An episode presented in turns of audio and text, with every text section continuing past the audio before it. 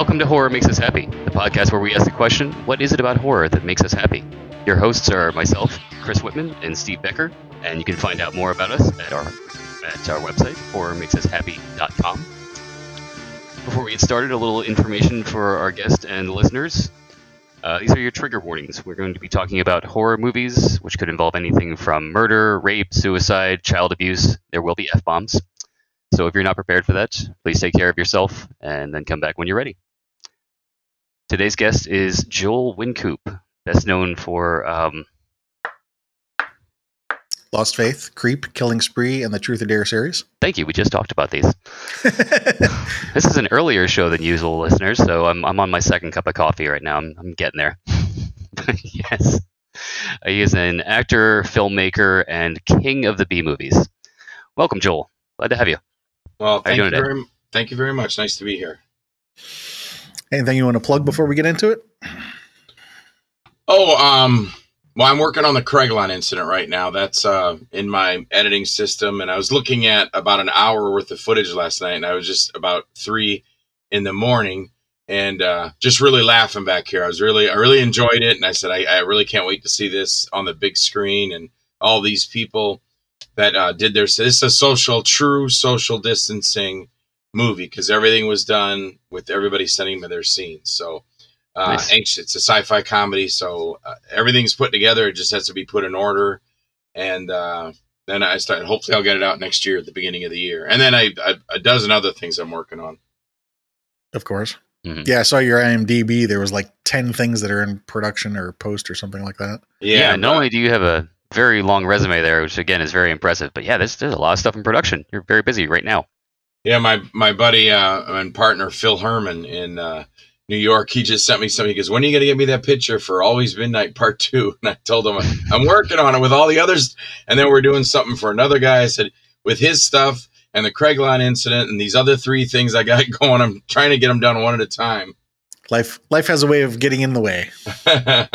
No.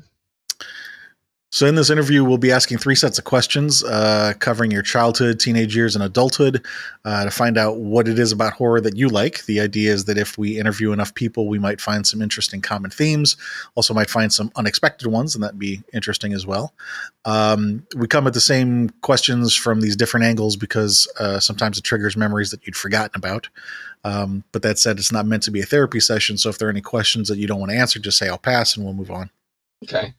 It's like that game show, Pass, or whatever. Yes. One of those game shows. I don't know. Anyway, so yeah, let's get into it. So we'll start with childhood. What are some of your earliest memories of scary things? Either scary, like as a bad experience, or also like influential. Anything like, movies you may have seen as a child, books you read, scary coats on the wall that looked like a creature that was going to eat you in your sleep. Relatives are also scary. I think first thing I remember seeing is like Wizard of Oz. I was very scared of the flying monkeys. I remember when that scene came on, I didn't want to be alone in my room. Okay. I was like 7 or 8. And then later, mm-hmm. Some guys, this was a cool story. And I'm writing a book too. In fact, I just picked up a publisher that's working with me to get it out, which is because I've been working on this forever. And finally I found somebody that says, no, we'll work with you. But I was with a friend of mine in Lake Elmo, Minnesota. And these truck drivers were at the house. And one of the truck drivers goes, "Hey kid, come here." So, you're being a dumb kid. You walk over. Yeah. And he's like, "Here, this will keep you up at night." And he throws me a magazine. It was Famous Monsters, number, I don't know, 8 or something. I think it had Bela Lugosi on the cover, and I was like, wow. And my friend Jimmy Marty, he came over to me and he goes, "Oh, look at this. This is cool." And those guys left. I think that maybe kind of started it because I was like, wow, look at all these monsters. And then I discovered a show called Horror Incorporated. And it would start out with a coffin. It would come on at midnight. And I would always beg my dad, "Can I please stay up and watch this?" And the first thing I saw in there was Dracula. And when Horror Incorporated opens, it was a pretty scary scene for, a kid. You'd see on the television, there'd be a coffin, and then there'd be a mist blowing over the... In fact, I looked it up on YouTube. I was like, man, this is really cool seeing this again.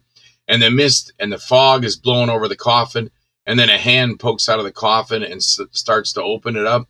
And then these graphics come up that say Horror Incorporated. And then they go into their first title, which the first one I saw in there was Dracula. And I remember even that being scared because I tried to play it off by going out to my dad and going, "Dad, this is really funny.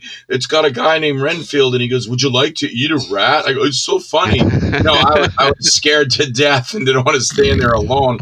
So I was trying to make something up for it. So I think that goes way back. That's like 1968 or 7. And that is probably my whole start into the horror and why I like scary movies. And of course, it just, you know, went on as the ages go on, you see more things. But I think that was the start. That magazine, those truck drivers, I wish I could track down those truck drivers and go, "Hey, man, thanks for giving me that magazine," because this really started everything for me. Yeah, interesting.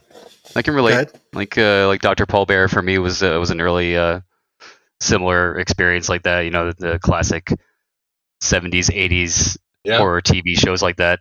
Yeah. And now looking back on it, you look at stuff like that, like, "Oh, it's a cool fog effect. I can see how they did that." And the skeleton hand crawling out of the coffin. You think about the production aspect of it. It's funny.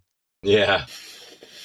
But at the time, of course, particularly in childhood, you're not thinking about anything like that. It's just the emotional response.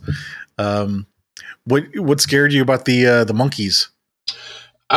Same thing. That was, I mean, when did Wizard of Oz come out? That was, I think I was watching it like in 67, I want to say. And, so I'm 7 years old. I don't know, just when they got to that dark stuff, I was up in my bedroom. It was on the second story. I was there by myself, you know, mom and dad and everybody's downstairs, but I'm upstairs on my bed in front of my little television set, little black and white TV, and watching it, you know, and, oh, you know, the Wizard of Oz, we're going to go see the Wonderful Wizard of Oz. And you're like, "Oh yeah, Dad." And then the monkeys, ah! And I'm like, "Oh God, what are those?" They're flying out the windows and they're in the sky. That's scary. Mm-hmm. Plus they were really realistic, you know, it was like, I mean, for the time. Yeah. But yeah, I mean, all in fun, but yeah, still again, you're, you know, you're 7 or 8 years old and you're watching this stuff by yourself. And you're like, this is scary. Oh yeah. Yeah, I've mentioned it on a few of our interviews. My early thing like that was Thriller. You know, looking back on it now, it's a fun video, and the special effects were awesome. But at the time, I was about the same age, maybe 7 or 8, and it scared the ever-living shit out of me. Yeah, watch zombies busting through the floor. Right, watch Thriller at 7. You're not, like, singing the song. You're, like, crawling under the bed, hiding. Right? What was it about Dracula that scared you? I think just because it was... Which, of course, with the horror movies then, it would, like Vincent Price said that the horror movies are about cutting the head off and rolling down. In those days, Dracula and Wax Museum, they were scary for other reasons. It wasn't like Dracula showed up and ripped the girl's chest open and bit her on the breast. And so they didn't do that. It was scary because it was dark and the story was cool. And they took you into this place that you can't really totally figure out. And again, being a kid, you're like, I mean, you can sit down and watch Dracula now, but you watch it maybe for different reasons. Like you watch it, well, oh, this is a horror movie from way back. Oh, it's classic. It's Bela Lugosi. We got to watch this. But then again, it's dark. There's a castle. You got a vampire coming down the stairs, and it's just dark and scary and creepy. And then, of course, then you have the storyline for a kid to follow. Then it cuts to, oh, hey, hi, Jane. Oh, hi, John. How are you today? I'm doing pretty. Then that's when you tune out as a kid. But, you know, the whole story's there. It's dark. It's about a vampire. And you know what you're getting into when you get into it because you've heard of Dracula. You know he's a vampire. Now you're watching it on TV. So to me, yeah, just all that and the castle, that just made for a good story and, you know, something that was, you know, scary. And the type of thing that you're probably not supposed to be watching. I was surprised my dad let me watch it. I think there was times he was like, "No, go to bed." Okay. Yeah, aside from the dark and the brooding sense of it, it's also, like you say, more suspenseful than today's horror. Right. Yeah. Yeah, they didn't have jump scares back then. They just had stingers in the soundtrack and creepy lighting and just long suspenseful pauses. Yeah. It was better. So it sounds like even early on there was this mixture of fear, but also enjoyment, because you mentioned that magazine that you enjoyed. What was it that you enjoyed about the magazine and the monsters in there? It's just all just turn. I remember turning the pages and going, wow, look at that. That's cool. And of course, again, you're back in like 67, 68. So there was no like, oh, look at this person's ripped to pieces and their guts are hanging out. It wasn't nothing like that. It was just like Creature from the Black Lagoon and Dracula and, oh, wow, look, there's Frankenstein and all the space movies, you know, the invasion movies and stuff. So it's just stuff that I hadn't seen before. And I was like, man, this is so cool. Like, you know, this is something you can do. Wow, this is a great new world. Let's forget about the treehouse and start watching movies. We watched probably in the early 70s. Or it might even be in the 60s. I'd have to check up when it came out. But I spent the night at my buddy's house, Jim Marty, and we watched The Green Slime, which was a Japanese movie with Robert Horton, which was neat because later on in life, my friend in high school was named Robert Horton. It wasn't him, obviously, but yeah, that was cool. And then Jimmy got me to watch. He was like, Joel, you got to watch this. It's on TV tonight. It's called The Birds, and they peck this guy's eyes out. And I'm like, oh, cool. So a little bit of culture. I got to see this horror movie, but it was Alfred Hitchcock. So you're like, wow. So my first time at watching something like that, too, because you're sitting there watching, you know, and it was Alfred Hitchcock, The Birds. It was on television. There was commercials. So we're all gathered around the TV, and we had popcorn.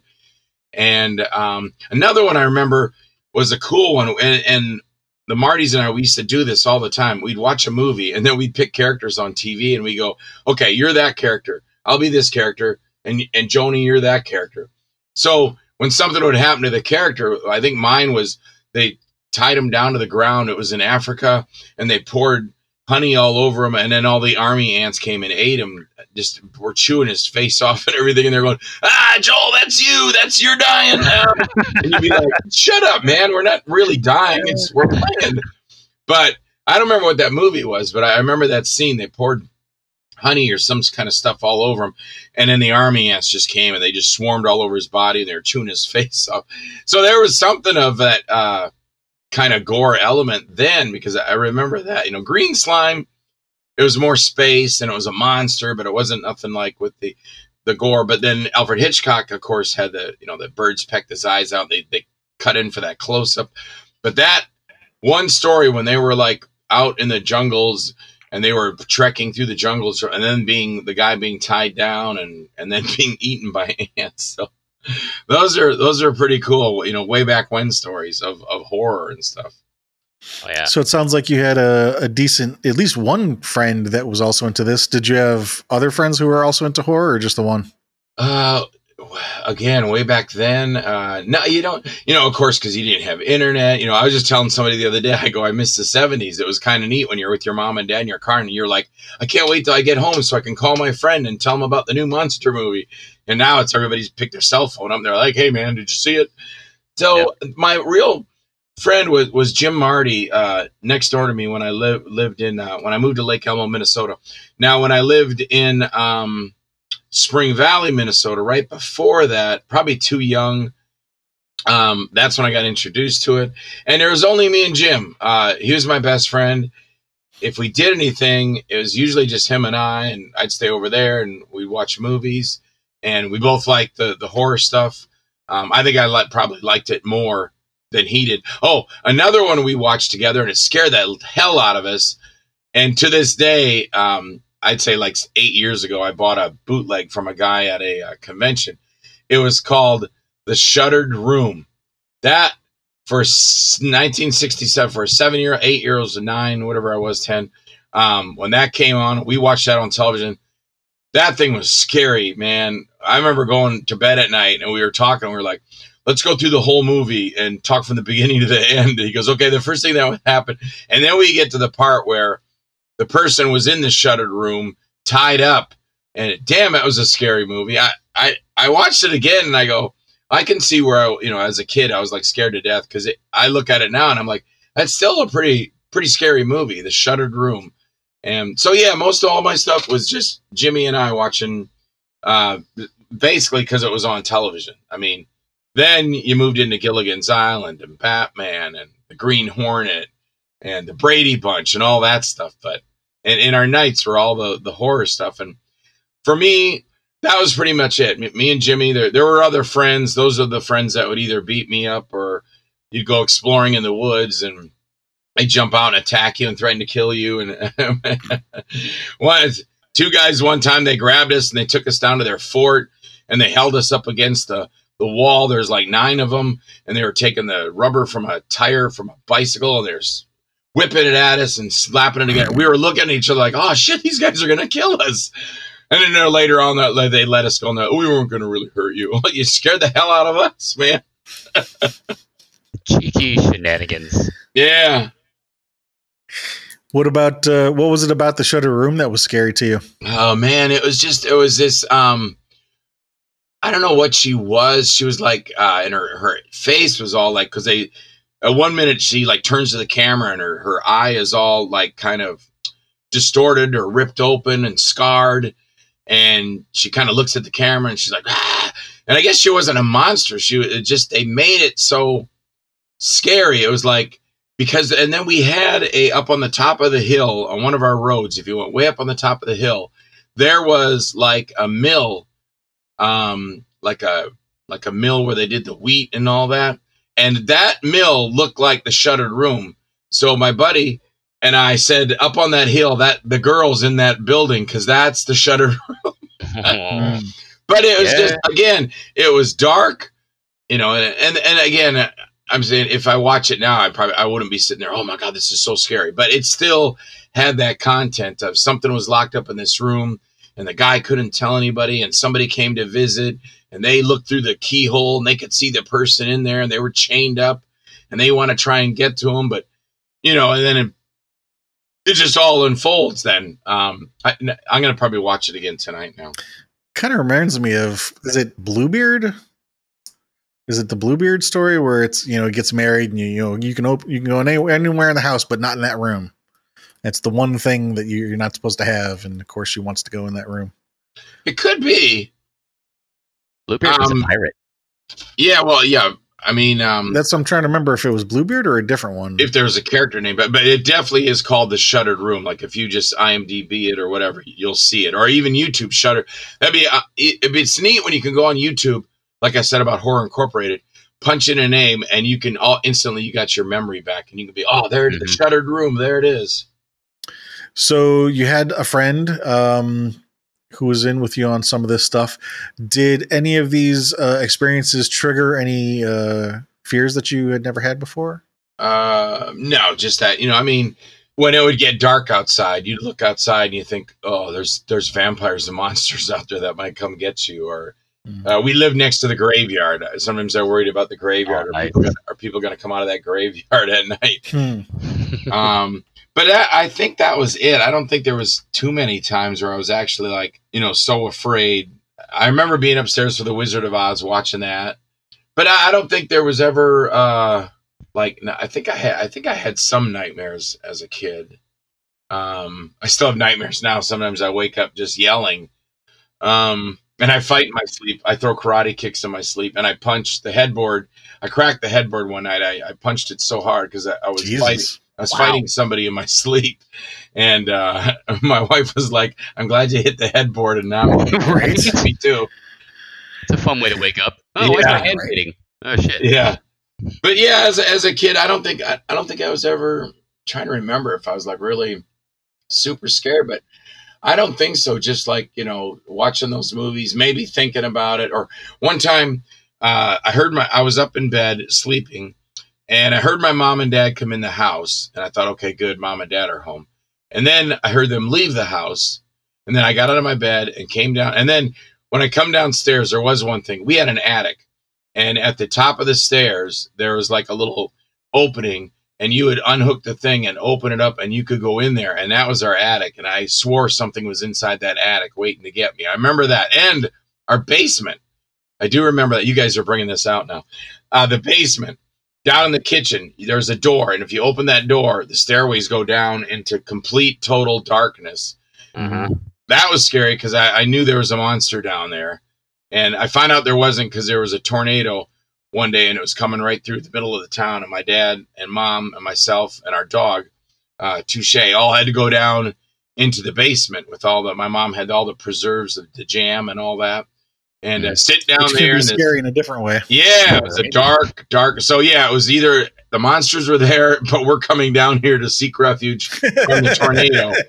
But yeah, I do remember that the attic and that basement were scary. So my parents had come home. They left. I get out of bed. I come to, my sister wasn't living there then. I come down the stairs. I go out and they're not there. I'm going, Mom, Dad, and they're not there. So instantly I'm scared because my mom and dad came home and now they're gone again. I don't know where they went. I was asleep. I guess they left. He's asleep. Let's escape. So I called my brother, who's a cop, and I said, Bruce, Mom and Dad are gone. I'm really scared what to do. I'll be right there. He hangs up the phone. He's in St. Paul, so he's maybe 25 minutes out. So then all of a sudden, Mom and Dad come home, and I hug my mom. And where were you? Well, somebody broke down, and we went and helped them. And you're okay. Well, Bruce is good. Then Bruce shows up, and he's, Dad, is Joel okay? He said he was alone. Oh, he's not alone. He's fine. Go to bed. He's all right. Go home. You mentioned nightmares. Did you have any reoccurring ones? Just the reoccurring ones I have were so dang real. Even to this date, that you could, you know, they're a dream, but you could swear that they just seem so. I recently, well, within the last 8 years, but I remember being at my mom's house, driving down to Fort Pierce, and my wife and I spending the night there one night. And as I was sleeping on the floor, I was in this weird mist dream, and it was my mom coming down the hallway. But the lights weren't lit like they would be, or the room wasn't lit like it would be. It was darker. And she just went, Joel, like that. And I immediately woke up like, what? And it was I was the exact same position. The hallway was right in front of me, just like the hallway was in front of me in the dream. But in the hallway, in the dream, it was like more darker and shadowier. And I just remember waking up to that thinking, okay, that was a dream, but that was pretty damn real. And just other ones where I think one was my nephew was coming over and he was just weird coming up the stairs. And I woke up screaming. That was when I was like 15. And, but yeah, now they're just replaced with people putting guns in your face and shooting you. One time I told the guys at work when I was working for Crystal Springs Water, it's like 20 years ago. And I told the one guy, I go, guys, God, I had a dream last night. I was delivering water and those Rottweilers get out and they were ripping my face apart and ripping my arms off. And the one dude goes, that's what you get for making all those horror movies. I don't know what to do at all. But that was a guy on my route. You talk about scary. Every time I'd go to his house, those dang Rottweilers were huge and they would jump up in the window and they'd scratch and scratch on the glass and they were barking and stuff was flying out of their mouths and they were knocking the blinds down. I go, how do people live with two gigantic dogs that want to just, they must be destroying the house, pooping and peeing all over and ripping crap up. So they're like attacking the window. One time I went there and the kids opened the door. I go, oh my God, close your door. It's their dogs. You're like, go, hide, get into safety. Because I'm bringing up their bottles of water and the kid opens the door. Hi, close your door. So I'm telling the guy at the tire place about making his delivery at his home. I go, man, I go to your house. Your dog's like, they're acting like they want to kill. Oh, they can't get out. Don't worry about it. They're fine. And I'm thinking, yeah, but your wife must hate it because I know they're tearing those blinds up. Now, one day I go, it's Florida Tire and Recycling. I go there about, I don't know, a couple months later. And he goes, you're right. And I go, about what? Our dogs. I go, what happened? Dogs came through the window, chewed up our neighbor. I go, oh, my God. He goes, they ripped him to pieces, man. He didn't have a job. I go, oh, jeez. They got into his arm and his face and his private parts and his leg. And the two of them were just tearing the guy to pieces. The ambulance came, the dog catcher, police. I think they shot him. I go, oh, my God. He goes, yeah, pretty lucky it wasn't you, huh? I go, yeah. That's one of those retrospective fears. Like, you don't think of it at the time. Well, of course, you do think of it at the time because it's a fucking demon salivating dog, but even more so looking back on it, like, yeah, you're right. I could have died. Thanks. Yeah, thanks. Here's your water bill. It's an extra $1,000. Right. Okay, but no reoccurring themes in the childhood dreams? No, I don't think so. It was always, just like that was the one that was just horrible, and then mutated things out of life, and then pretty much just comes like violent ones. There's 3 or 4 guys, and I'm going, hey, take it easy, guys, and they pull a gun on me and they shoot me, or I fight them and I beat the crap out of them. Yeah, no more realistic type things that are happening in the world as far as, you know, violence and stuff like that. But right. Did you have a favorite Halloween costume when you were a kid? My mom bought me a Superman costume, and at the bottom of the shirt part of it, it would have a picture of the person that's got the costume on, a little boy, and Superman, and it said, "Remember, this suit cannot make you fly. ... Only Superman can fly." Got to put that liability contingency in there. Well, it was right. Yeah, it was right after some kid had a towel around his shoulder, and he was waiting for a truck to come. And he jumped out in front of the truck and put his hand out, and he goes, "I'm Superman!" And the truck ran him over, killed him dead. Of course it did. Jesus. Yeah. And I think that's why that went on the Superman costume. But yeah, that was my favorite. I remember one year, and I hated it. My sister was dressing me up as a girl. Like, well, I don't want to go as a girl, but what am I going to do? She's like 15. I'm 8. She would slap me around and stuff. So it was like, whatever, you know. But when I got to the Superman, I was like, oh, this is cool. I remember taking it out in the backyard to show my same friend with the horror movies. And I put the whole costume on, and then I guess I ran out like, look, I'm Superman.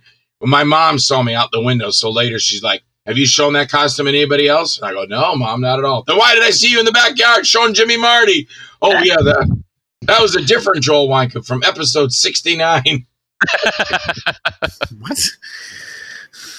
Yeah, but that was it. I like Superman. I think I dressed up one time as the Green Hornet. It was a lot of superhero stuff then. I wasn't really going out as a monster or horror stuff. It was Superman. And, yeah, and Green Hornet, and then I would make my own costume. So it sounds like in childhood, at least, there was this mixture of, like you said, there were certain things that really did scare you and some things that made you happy.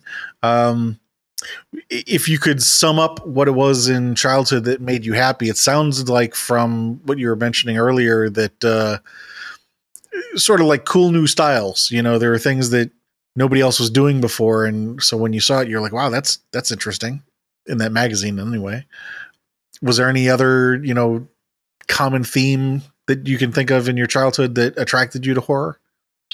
That magazine and Horror Incorporated, those are the two biggest things I think that, because that was just, you know, seeing that and seeing this whole other world. And my parents took me to Space Odyssey 2001, and although it wasn't horror, it was still a fucked up movie for a kid to see. How old were you when you saw that? I'd want to say like before 10, like 8 or 9. Wow. But yeah, other than that, just the interest peak. And then of course, like I said, yeah, you know, you were saying like, hey, what made you happy? I was a kid, and flying my kite made me happy. But yeah, not every question on here is going to apply to you, and you know, that's fine. That we just have them because you never know what's going to trigger what with whom. And when we ask, you know, if there's something that particularly made you excited or something, maybe you can't answer that, but there are some guests who do, you know, yeah. So we have to ask and, you know. Oh, no, absolutely. No, I mean that. I mean, it wasn't just, I wasn't being a smartass. I was just saying it's not just always something to with horror to make you happy, but, you know, me going out flying my kite, playing in the woods or fort, we used to play a thing called Time Tunnel. My neighbor and I would be Doug and Tony. We'd throw ourselves down these hills on 3M property and roll all the way down the hill. And then we get up and, Doug, are you okay? Yes, Tony. We went back and we're in the age of the dinosaur. Look, a dinosaur, you know, and stuff like that.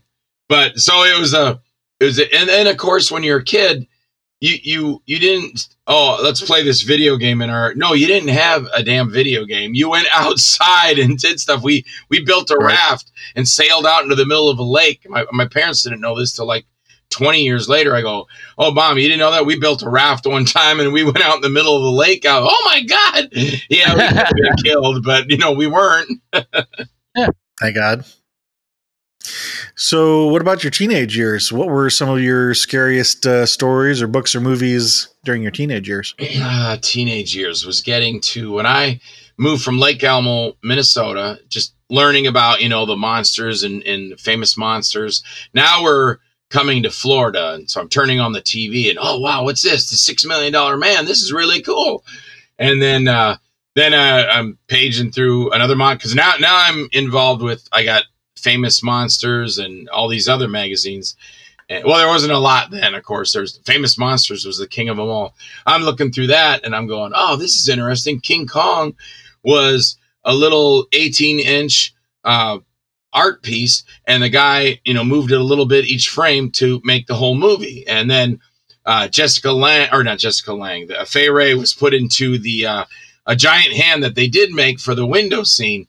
And I'm reading all this, and then I'm reading about Godzilla in the same magazine, and I'm like, oh, Godzilla's a man in a suit on a train board like mine? That's cool. And then I was getting into that, and then, of course, $6 Million Man. And that's when my dad, he goes, well, I'll buy you a Super 8 camera if you want. I go, because he wanted me to, you know, get in something. Don't get into drugs or don't get girls pregnant. Here, let's get you a camera, make your stupid movies, and at least keep you off of drugs and keep you from getting women pregnant. So he bought me this camera, and right away my neighbor Steve Campbell, I go, hey, I got this movie camera, do you want to make a movie? And he's like, yeah. And we made a little dinosaur movie with all our in fact, Tim Ritter, who I only knew him as a neighbor, he was about, I must have been 50, so he was about 8.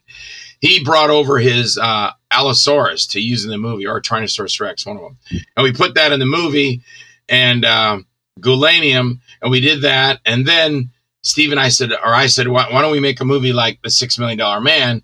We'll have a Bionic Boy in it, and then we can have you in there as the Invisible Boy, but you're also can teleport.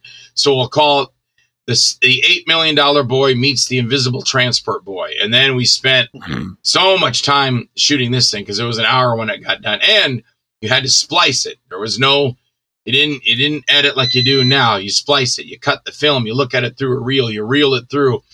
So I got into doing all that, and it wasn't until 85. Of course, I might be skipping ahead too much, so I'll save that. But yeah, for the doing the movie, learning to do little stupid effects like the safe where he punches through the safe and pulls stuff out. I go, I'll put a sparkler in there and light it. It'll look so great. And the thing caught on fire. And I'm like, okay, this isn't. And I caught my hand on fire doing a movie for my Greek mythology class in the 10th grade. The guy said there's not a lot of fire on the monster anymore. And it was a little armature, just like King Kong. And I go, yeah, it's going out. Let me throw some more gas on it. I had the gas in a container. And I threw the gas, and the gas, you could actually see the gas come out, hit the monster, it exploded, and then you saw the fire go back up the trail of the gasoline, hit the container, and my hand blew up and it was on fire. And I'm running around the backyard putting my hand out because it's on fire. So I put it out, and my friend goes, Joel, are you okay? And I go, yeah, now I know how the Human Torch feels. And he goes, oh, he's okay. He's quoting superheroes. He's fine. Nice. But yeah, it was like movie making experience. So yeah, having your hand set on fire, that was kind of scary. But yeah, just that was the whole, you know, I got into the horror in the late 60s, and then into the movie making process in I don't know, 70, I think it's actually 72 was when we did the Bionic Boy. So that was kind of the whole start of that, but the horror was always there. But that really came when later in life, when I met up with Tim Ritter, and then because I was kind of watching the same things, like Tim's was like The Incredible Melting Man. Mm-hmm. And then of course when Halloween came, and then you're like, oh, cool, that's what got Tim started. Well, Tim actually got started because he worked with me. And he told me this recently. I saw one of his interviews, and he was saying, he goes, I think Joel Wynkoop got it into me because he used to, you know, babysit me. And I say not babysitting, just watched him and his sister when they were younger because they weren't babies. Mm. But I put him in my movies, and then later on in life, he got a camera with the S&H green stamps, and he started making action like Dirty Harry movies and then into the horror stuff. And then we regrouped like 10 years later. I read about him in a school newspaper. My nephew told me about him, and that's how we got back together. And then, of course, shared all our ideas, and then, man, we got to do some movies. And that's kind of how that all started. Cool. I know I jumped ahead like 5 years, but sorry. 10 years. That was still in adolescence to adulthood. And that's just a really cool story. I mean, it's kind of like a mix of Super 8 and like what I've seen from this director, Jeremy Saulnier. He did the Blue Room, Green Room, Blue Ruin. And just looking at a lot of his making of stuff, it's like the dude started making, just shitty low budget films with him and his friends when he was like 10 to 15 or 15 to 18. And they do things like ketchup packets for exploding blood and firecrackers for gunshots and just stories like that, that people like grew up and started filming at a very early age.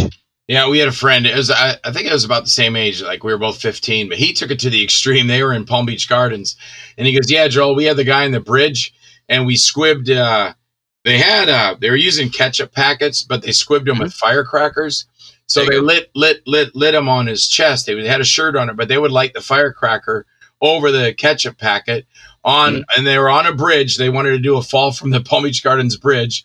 And the thing went off and it did blow the package open, but it also caught his shirt was on fire. So when he actually fell, he fell into the water, of course, and extinguished it. But they were going beyond the point where I'm like, dude, I'm not going to put a lit firecracker on my chest. Effect. Come on, man. But the scariest thing about those times, because you say about the scary, and it's not, especially when you're a kid. There's always a guy. I remember one time when I was in Lake Elmo, Minnesota, getting in a fight in a playground, and I punched the guy, and he goes, that's it? That's all you got? And, man, he hit me so hard, knocked me on my ass, and I was like, I just got beat up. I always remembered that. That was Mark Peltier. He knocked me out. But then later in life, I was in school in Lake. By then I moved to Lake Park, Florida, and big difference between Florida and Minnesota. And there was this one kid there every day. That's all he would write it. One time I was sitting there in class and I'm going, I hope this kid forgets about beating me up. I hope this kid forgets about beating me up. I hope this kid forgets about me beating up. I look over the guy's shoulder in front of me. He's writing a big sign on his notebook. He goes, Kenny, beat the guy up at 3:00. And I'm like, oh God, he's reminding him. So I hid. I stayed. I went out. And I went to my bike where you unlock your bike. And I stayed there with my bike till like 5:00 that night till everybody had gone home because I didn't want to get beat up. And it wasn't until I went to North Tech Community College in West Palm, same area as Lake Park. And I had never really asserted myself before because I was always, if someone said something, I was like, oh, I guess they're going to beat me up, or you run away from it.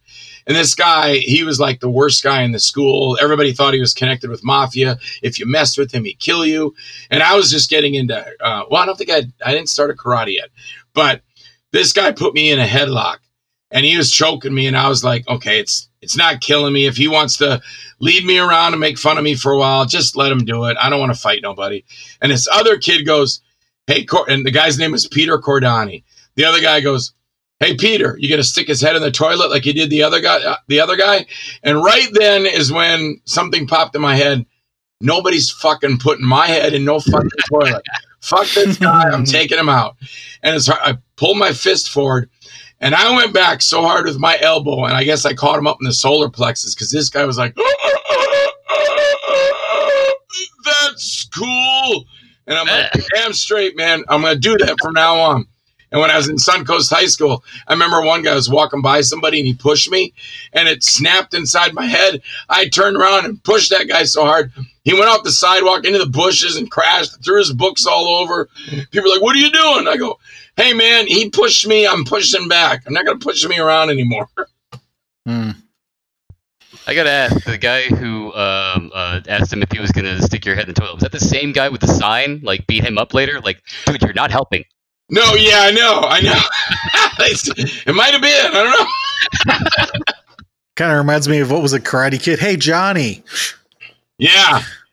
Yeah, you know what? That reminds me of that. You're right. He was like, didn't he? I think his girlfriend was like, "Come on, you got to face him." He goes, "No, I'm not scared of him. I forgot something. I got to go do something." That was me. I mean, I'd go there in the morning, lock my bike up, and then I remember opening up this, and it was a book too. It was about black holes in space, and I was reading the book, and I said, "I'm staying here until the bell rings. I don't want to run into it."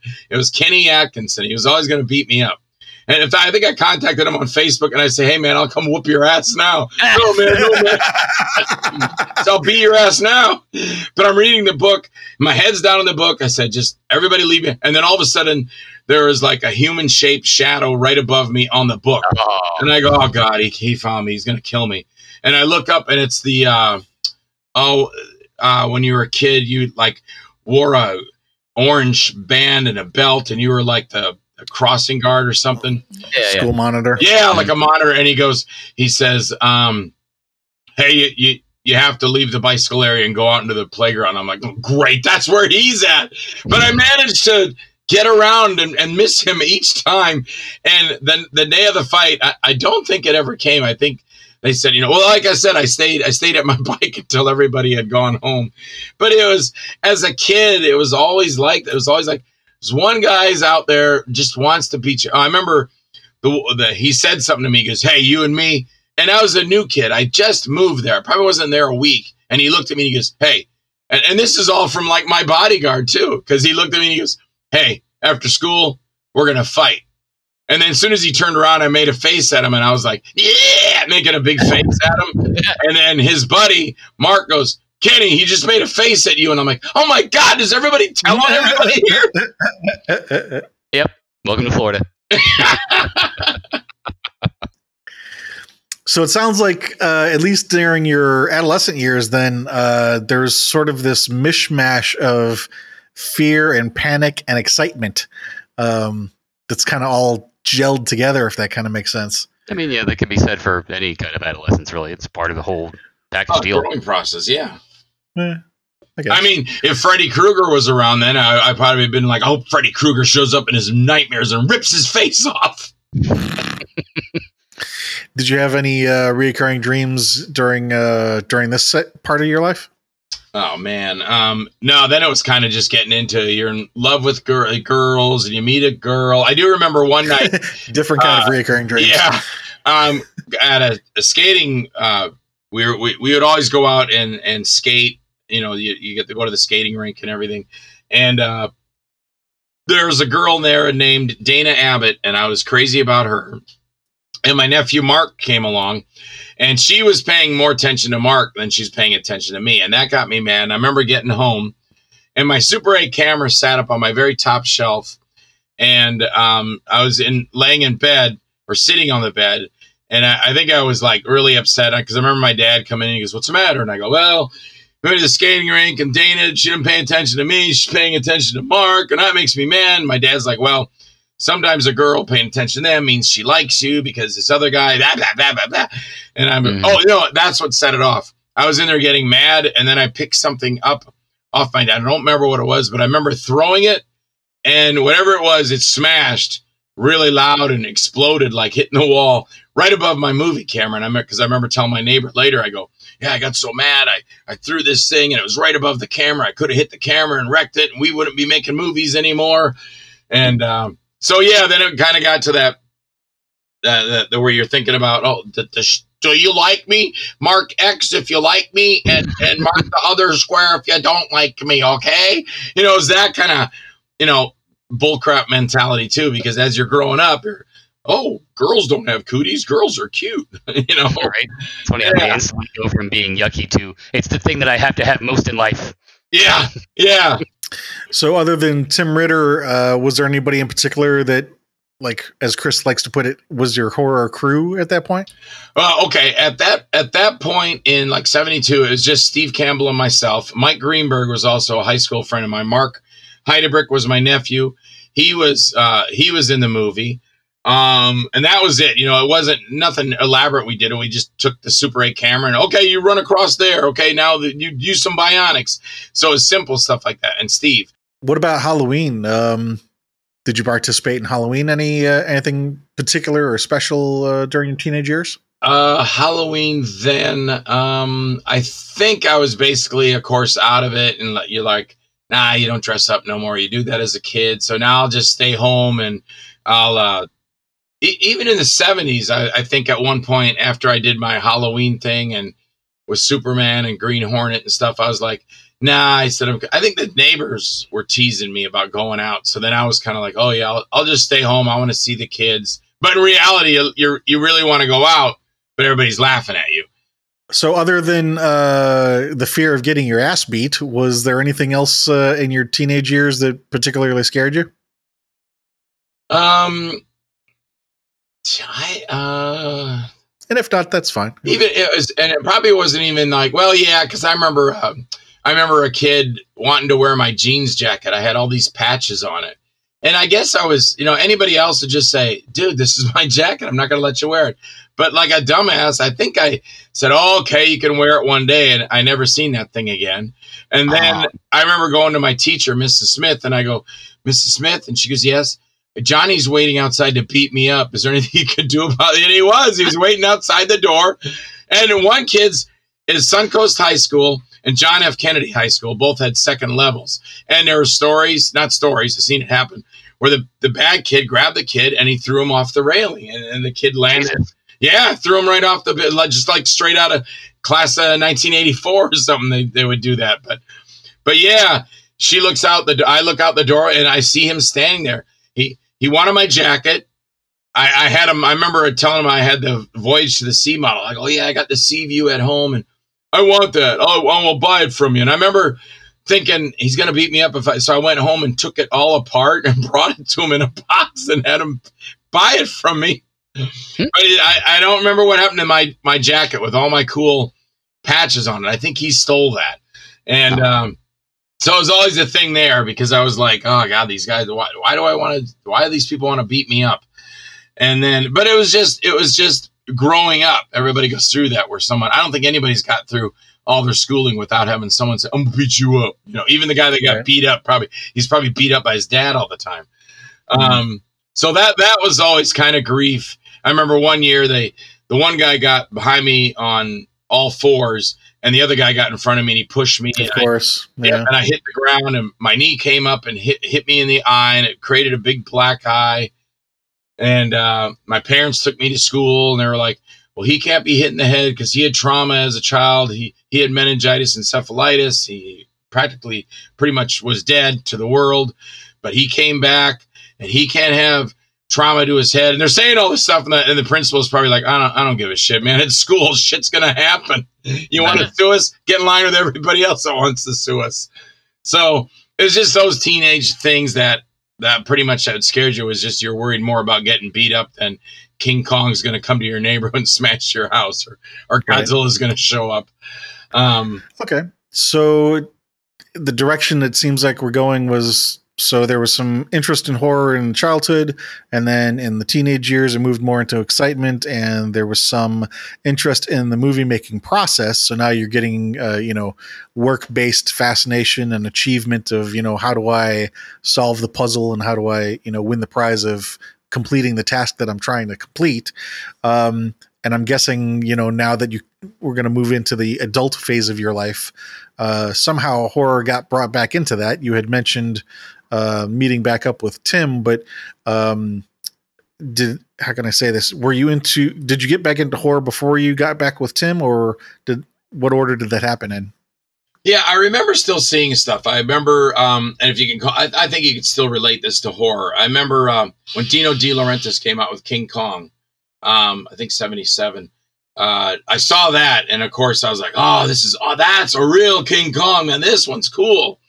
But I still liked, and then I was in, I went to Minnesota to visit my brother from Lake Park, Florida, and Friday the 13th came out, and I remember wanting to see that movie, and I went, I borrowed my brother's car. Well, he didn't know it. His wife said I could take the car. He didn't know I took my brother. But I went into, St. Paul. They were out in the kind of the suburb part, like on the outer area. But you'd have to actually drive into St. Paul where everything was going on. And I found a theater that was playing Friday the 13th. And I went by myself. And I just thought that was so cool because here's, Jason and the Mask. And people I didn't know, like Kevin Bacon. I didn't know that was Kevin Bacon. It was a guy getting a thing shoved up through his throat. I didn't know it was Kevin Bacon, So I was seeing that stuff before I hooked up with Tim, because I remember that was going back to Minnesota. That was when Friday, right when Friday the 13th came out. I was there that night in the theater seeing that movie. So I always had that interest, of course, which I did way back when I was a kid because of Horror Incorporated and Dracula. And were there any other any other big properties or big things that influenced you in the horror genre in the teens that you wanted to talk about before we move on to adulthood? Oh, Evil Dead. I remember seeing Evil Dead. Robert Kelly and I, we went to see, I think it was Starcrasher. It had the robots in it where they were going, all right, you pull that spaceship over to the nearest asteroid. We got to do an inspection on your ship. And I remember leaving there between that, going back and forth between that and Blazing Saddles. So, but Evil Dead came in the I think early 80s, maybe. And then it was then they had the midnight movies. Oh, okay. There you go. Midnight Madness. Every Friday night at midnight, they had all the horror movies. Dawn of the Dead has got to be my top number one, George Romero. When I went to see that, I was working at Kmart then. So that must've been in 77.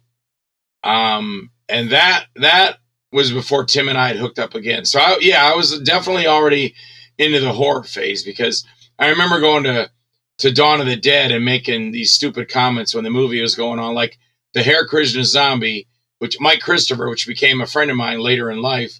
There's a scene where he's going after the girl and he's getting close. And then the guy comes in and shoots him. And the guy runs to this girl, Flyboy runs to the girl, and they hug each other. And I yelled out loud because I was making all these comments. And I yell out, "Don't worry, honey. I'm the only one that'll ever eat you." And everybody was like, "Shut up, man." And when they had the scene, when they break through into the basement and all the zombies are in there eating each other, there was a real, like a lull because they're just chewing and like that. I went, "Don't worry, Mom, they're eating right at Harvey's." And everybody's like, "Shut up, man."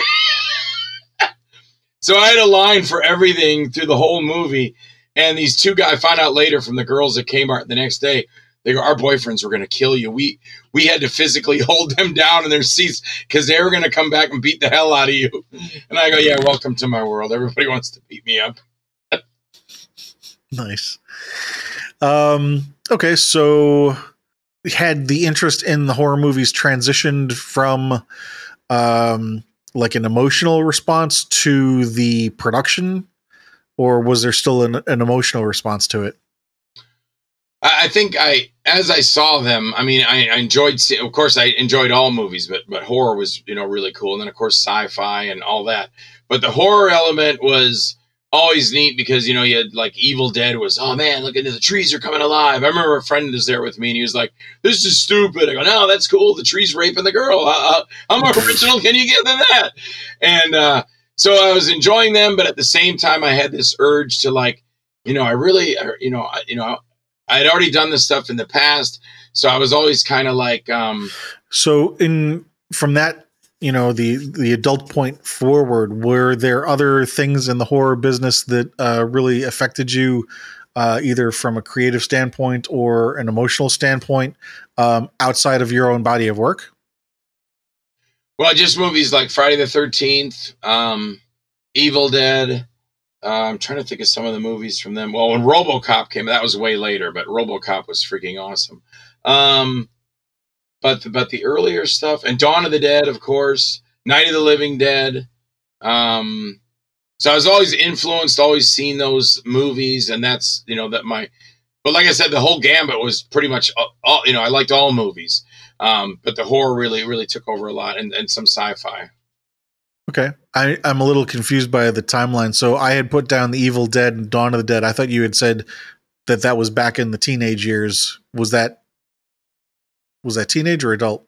No, I was Evil Dead would have been in it was after high school, so it must have been in the 80s, and then like 1980, Evil Dead, and then Dawn of the Dead would have been in the 70s, 1977, because I remember I was working at Kmart, so I was 15 then. Kmart 15, 16, I think, would have been Dawn of the Dead.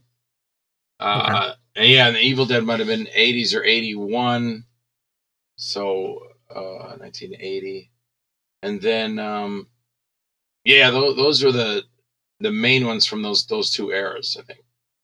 And the reason that I'm trying to focus on stuff outside your body of work is because I've seen your IMDb, and we could talk for hours on that. So, so Evil Dead, RoboCop, anything else that influenced you that you enjoyed as a fan? Probably a ton that I'm just blank on a lot of the movies now from back in the day.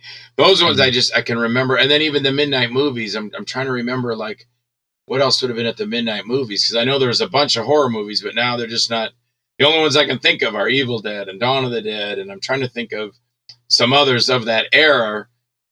While you're thinking about that for a second, I'm just going to quick do a check. Chris, are you still there? Cause we haven't heard from you in a while. Yeah, I'm still there. Okay, just checking. My microphone was muted. I was saying things, but it was muted. Nice. I think I cleared my throat. I forgot to unmute. Oops. Nope. Now, I do remember the AMC movie train for the midnight movies. It was the guys live here in St. Pete because I read an article about them. That would come on. It would say, board the AMC train. It would have all these horror. The Exorcist was in there. She'd twist her head around, and the train would race through, and it was monsters and all kinds of stuff. And you'd see that at the midnight movies before the movie would play. It would say, like, welcome to the AMC movie train. And then where all these movies would take place. So in your adult years now, I'm guessing you've got some sort of a horror crew, if not literally in the movie sense. How about outside of the work sense, but just in like friends and family? Do you have like a group of people that you enjoy this stuff with? You know, when you say family, and this is just shifting back to the 70s because you just made me think of this. My brother, Bruce, used to like the movie stuff. I brought the Super 8 camera with – or actually, I don't think it was I don't know if I had the Super 8 camera then or it was – no, it must have been the Super 8 camera. We shot some stuff with my grandma, and we did like a magic show. My brother built this thing up to – so it make it look like he jumped up in the air and saved somebody on a second story. So we were doing stuff together, and then there was a television show on or a movie. It was about the mummy, but not your typical mummy. This mummy had a big, like, rectangular head, and he was like, I was like, oh, what's that? And he goes, that's what we're going to watch as soon as we get home. And so we had those same interests as the movies, but, of course, as you get older, your interests change, and now I don't really – I mean, I hear from him occasionally, and I try and call him, but it's not like, you know – hey, I did a new movie. Nobody really cares in the family, I don't think. I mean, they're like, oh, that's good you're doing that. You know, what else is going on? You know, it's not like, oh, great, you did another movie. This is fantastic. They don't care. So the family, aside from my Super 8 stuff in the 70s, Steve would come out before me and everybody, nobody look at the camera, and stuff like that. But it was more than I can't really say like fam, like I'm not getting with family to do movies. I do. One of my nephews, he went to Busch Gardens with us one night, and he pulled up on his phone. He pulled up Screaming for Sanity, and some guy behind him was looking at him, and he goes, look at that. See that guy? That's him right there in line. That's that guy right there. Nice. So that was about it as far as family, I think. By the time he got to where Tim and I were teaming up. It was him and I. And then we met this guy, Al Nicolosi, at a video store called Video Extron. And he was going to be our camera guy for Twisted Illusions. He worked at ABC Channel 12 in West Palm. He became our camera guy. And then, so the three of us put it together. Then we went and rented an editing bay. We all pooled our money together, got an editing bay. I think they were like $40 an hour then, and we'd spend the day there putting the show, the Twisted Illusions together. And then the same thing with Day of the Reaper. I went to Tim's house and I helped him package it. Then we got in our cars and we drove all over the East Coast of Florida, from Miami all the way up to Cape Canaveral, selling Day of the Reaper. Then we got into Twisted Illusions, made the packaging, same thing, got in our cars, went and sold it all over, took some of that money, invested into a better, because we went into Video Extron with the black and white cover. And the guy was like, yeah, I don't want to buy this. I go, you said you were going to buy it. He goes, it's a black and white cover. I go, hey man, don't screw me around. If I go make a color cover and come back, are you going to buy it? Yes or no? I'll buy it. And I go, man, I'll be back in a week and a half. You better buy this. And we went, and I went back to Video Extra, and he goes, fine, that's better. I'll take three of them. So that's that, as far as our crew was, that was me and Tim and Al getting Twisted Illusions out. Then after Twisted Illusions, that's when we sent that to Jeff Miller at Peerless Films in Chicago. And we called him on the phone, and he loved it. And I was trying to talk like I'm a big time whatever, and I'm going, well, you know, we want to get somebody to buy, you know, at least 10 copies. And he goes, my friend, I'm going to buy 10,000 copies. And I didn't know who this guy was. And I was like, cool. And I remember telling Tim, and then we got on a three-way call with Jeff. And then I had some problems in West Palm. I moved to Pensacola. So Tim kind of took over, and he was calling me on the phone, and he would give me updates. And I was even like defeated, because I was like, Tim, you're kind of beating a dead dog there. He goes, well, I'm still trying. The next thing I knew, he flew to Chicago, and then there got a storyboard artist. He's meeting with Jeff, and then he's back, and then he's calling me. He goes, you need to come back. He goes, I'm not old enough. You need to come back and sign the papers to be the president of Twisted Illusions. Well, I couldn't get there, so his dad signed off on it. Then I did get there, but his dad was president. And then all of a sudden, now we've got we got Yale Wilson from Death Wish, and Jeff Miller from Vegetable House, and Bob Shelley from Ghostbusters and Invasion USA, and Heavenly Kid, and Jerry Berry from Heavenly Kid, and Prom Night. So now there, when you talk about connections, that was your connections. All these people were coming in to make our movie. And that was the birth of Truth and Air, which was in like 1984. Mm. So I'm going to skip down and ask some questions that we normally do at the very end. And I'm hoping that maybe some of these will throw some different light on some of the things that we've been talking about. I'm going to ask what movie you've watched more times than any other, but I don't mean what's your favorite movie. I just mean literally, which movie do you think you've watched more times than any other? Yeah, it can be like that one that you just throw on whenever you go to sleep. Just whatever you watch the most times out of everything. Dawn of the Dead, George Romero's, okay. Not the other one. Yeah. RoboCop, Jaws, classic.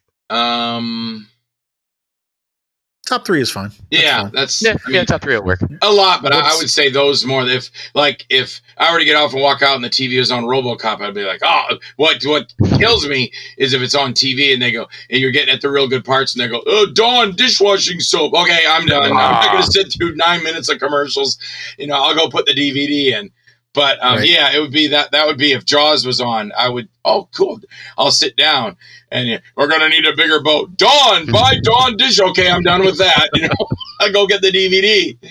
You know. So, what would you say your favorite film then would be? It's a tough one, right? Yeah, that's where when you get asked these things, and one person can definitely say one. It's hard to do that. I'm always. Dawn of the Dead. Oh, yeah, and Evil Dead. Oh, Superman was good. Batman, you know, so then it goes on. Mm-hmm. But I'd say, I don't know, I've always got the most enjoyment, I think, out of, like, Dawn of the Dead. Okay. Do you see any common threads about what kinds of horror you like cannibalism, occult, metaphysical, zombie? Well, I will say, you know, occult, too. Not that I really like the occult, but I'm a big fan of the television show Supernatural. So that gears it into that portion because they're always fighting demons and stuff. And then I would say, the horror with like the escape psycho, like Alone in the Dark, the original Alone in the Dark, the first one, that was really cool. Which I saw that in, that's how you get to my memories. That was in Tampa. I saw Alone in the Dark in Tampa back in the 80s. And then, followed by Tremors, which I saw here at the, Mission Bell movie theater here, and that was in the 80s. Tremors was awesome. So like Tremors would be the good old monster movie. You know, that was really cool, original. There's some smashing up out of the ground, and they would get you. What else? What other kinds? And then, of course, Jaws, which is, you say horror, but you also, it's more of like a fishing expedition with a shark that could be called a monster, you know, because you don't say, oh, look at the monsters in the ocean. No, you say, look at the sharks in the ocean. But it can still be thrown in that gear. Aliens. So I guess kind of all forms, the psychopath escaping, the monster coming up out of the ground, you know, the monster stalking through the neighborhood, the aliens that have invaded that are, you know, ripping people apart or kidnapped. There's one I saw on cable where they attacked, of course, the world, and then they're pulled onto the spaceship and it ended. But then I saw the sequel and I go, I think this is the sequel to that one I saw a year ago or a while ago on cable where the guy had been taken over by the alien. He became part alien, and he was going around saving the humans on the ship. And that was pretty cool. So yeah, pretty much, you know, Exorcist, you know, it took me that's a story in itself. I didn't watch The Exorcist till like 6 years ago because I was scared of all that demonic stuff. And I go, this isn't as bad as I thought it was. You know, then I was like, this is what I was afraid to watch. Why? You know? You know, to me, it feels like the common thread through everything we've talked about is excitement. And I think excitement is like, how can I say this? If you try to peel back the onion layer and say, well, what is it that drives excitement? Typically, it's a very strong love or desire for something. And so I'm finding myself wondering what it is about these different genres, the occult, the psychotic, escapee, these different situations. What is it about those things that you love? I don't know. Just like I said, like when I see something like Dawn of the Dead or RoboCop, you got this cop and then they shoot him and you're like, oh my God, they're just blowing him away. And then they rebuild him, kind of like, you know, you're back to the $6 Million Man kind of thing.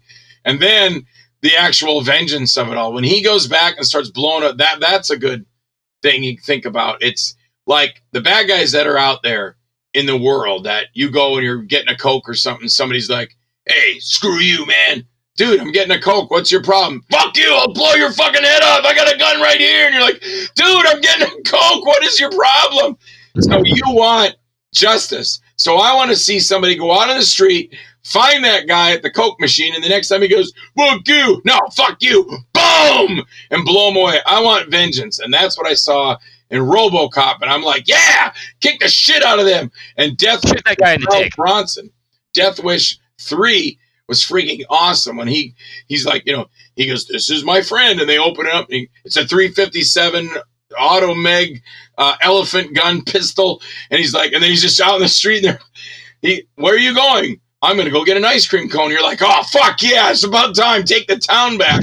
You know, that's how I feel. I can do it in the movies. I can't do it in real life. I see it all the time. I go, I'm going to track that guy down, and I'm going to beat the living shit out of him. And then I'm like, no, I'll get caught. I'll go to jail. He'll still be free. And I just fucked up my life. Do it in a movie. I got a guy here in town that's always putting me down, always saying stuff about me, always, oh, his movies suck. He's not in Hollywood movies. That's all he can do.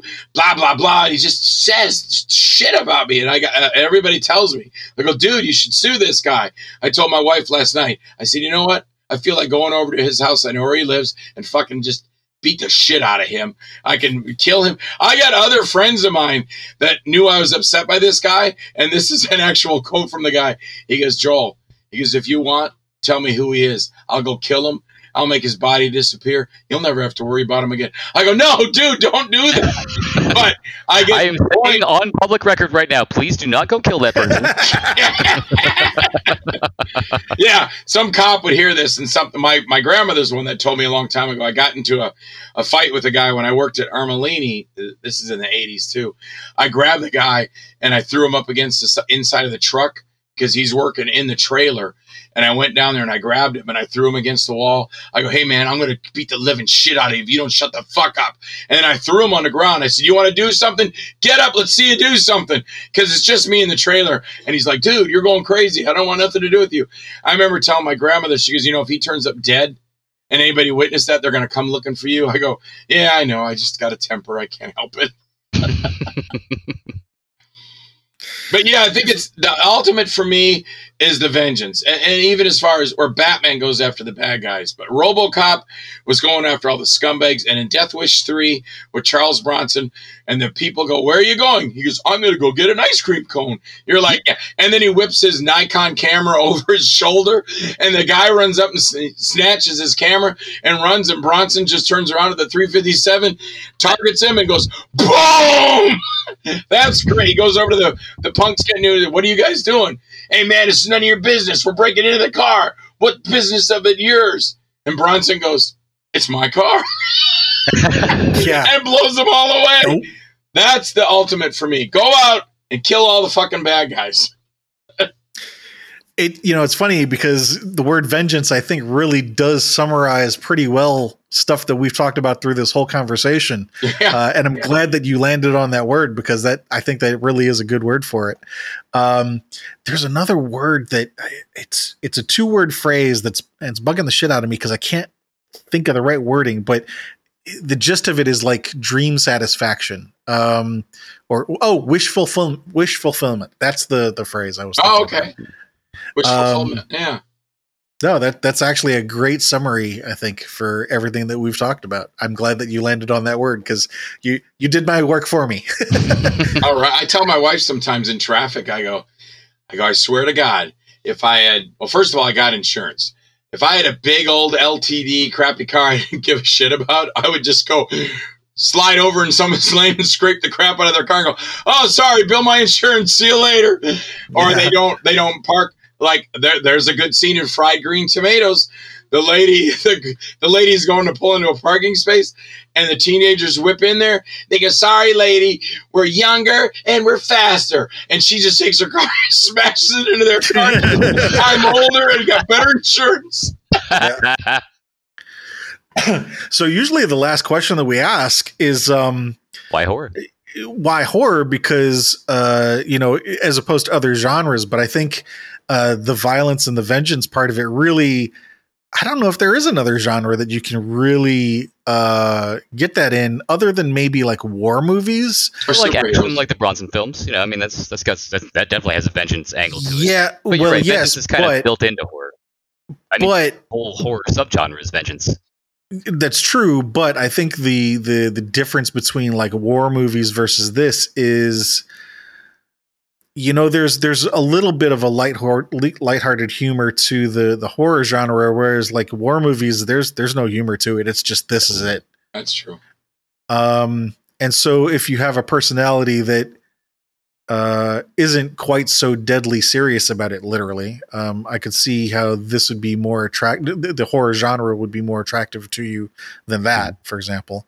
Do you see any other reason why you find horror being a better fit for that kind of, the emotional release of, like I say, that wish fulfillment. Others say the beyond other genres, or do you have any other genres that you found that you get that out of? Maybe that I'm completely missing.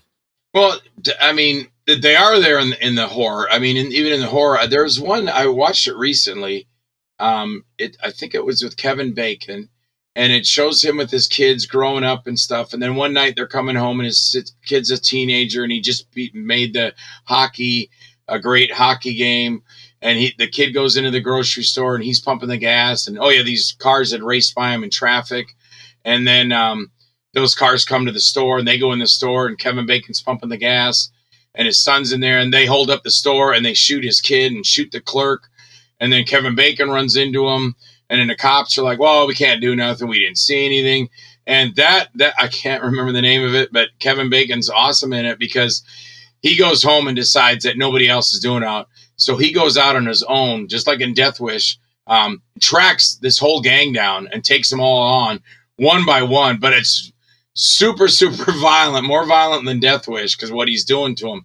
But again, that's that, you know, revenge type movie. So I always like those revenge, but revenge can come. And this is a Kevin Bacon movie. I don't think I've ever heard of this one. I'm pretty sure it's Kevin. What was it? Because I really like Kevin Bacon a lot, and I was like, this is really something for him.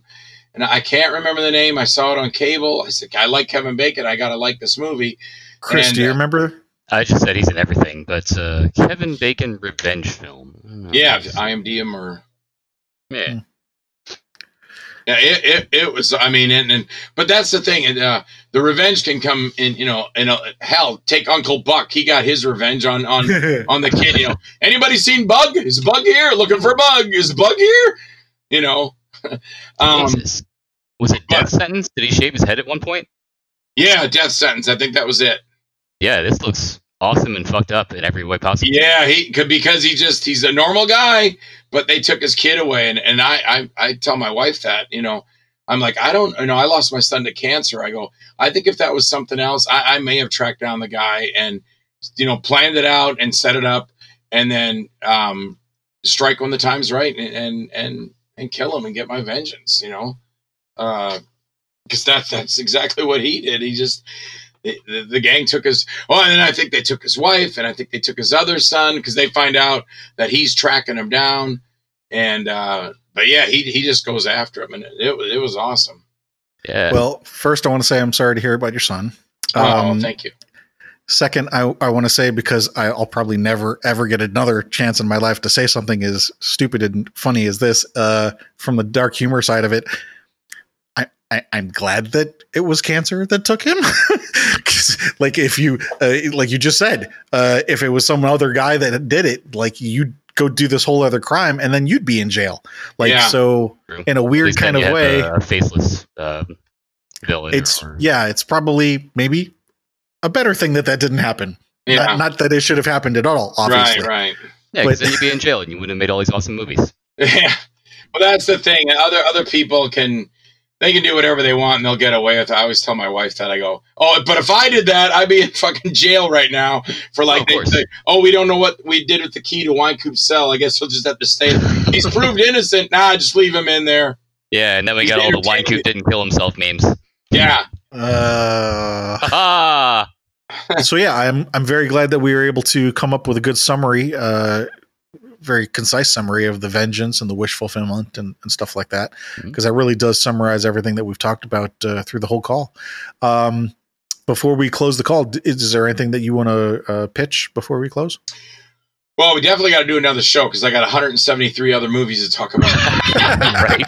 But right now, yeah, I'm working on The Craigline Incident. This whole thing started because when this pandemic started in March, we were on the TV. They were on TV saying, you know, stay in your homes. You can't go out at night. And I'm like, what are we even shut down? So I stepped outside my door with my camera and I told my wife, I go, shoot me in a scene talking to the camera. Now stand here and shoot me in the scene with me talking to myself into the camera. And that was it. And then I went, oh, I should see if Phil wants to do something. And then that led to Sean C Phillips doing something. And then this guy and that guy, and then getting an effects guy in Australia and one here. So now I got this 4.5-hour movie called The Craigline Incident, which I got to break it up into like 2 parts. And I'm editing that now. It's about done. And totally, I say, you know, it's a socially distant movie because the only actors that work together are my wife and I, because obviously we're together. Bob Glazer and Jules Sierra, you can't keep those guys apart. They're always together, so they got a scene together. Eric Danger Dion and Kate Phoenix, they live together. They're a couple, so they're in the movie together. Everybody else is completely separated, so it's a true socially distant movie. Some people have said, they don't say social, they might say a COVID movie for the lockdown, but I still see the guy and the girl are making out and getting it on and cutting each other up and stuff. So that's not socially distanced because they're together. You know, you brought these actors in together. So I am finishing that up now. It's called The Craigline Incident. I'm also working with Phil Herman to do Always Midnight Part 2. And then we're doing a found footage film for another filmmaker. And so keeping busy. And I finally got a person that I talked to and they're if I, the publisher, they've done books before. I've gone through like 3 other author types that were going to do it with me, and it just didn't work out. So I'm going to concentrate. I want to concentrate back on that once the Craigline incident is done, and hopefully just kind of work on the book. So, and if anybody wants, I think Facebook is great for getting people back together and stuff, and seeing your work. I don't basically go on to do like, here's a picture of the spaghetti I'm going to eat tonight. I'm always talking about a movie or something I'm representing. So if someone wants to check out my work, just see me on Facebook. Just go to my name, Joel D Wynkoop. Yeah. And like we talked about earlier, you know, we'll get together offline and put together a bio page for you on the Horror Makes Us Happy page, and we'll link to the Facebook page and anything else that you want us to, you know, YouTube or IMDb or what have you. So yeah, thanks for being our guest this time around. And also thank you to anybody out there listening. Please do come visit us at horrormakesushappy.com. Oh, I forgot we have a thank you to put out there. We got our first Patreon subscriber, a Mr. Fiji Green. Thank you, Fiji. Yes. And so yeah, on the website, we've got a schedule there posted to show who we're looking at interviewing, a list of people that we'd like to interview. If you can help us connect with any of those people, or if you know somebody you'd like to have us add to the list, let us know. You can also become a Patreon subscriber and link to social media, check out the merch page, all that kind of fun stuff. In general, just come let us know how we're doing. HorrorMakesUsHappy.com.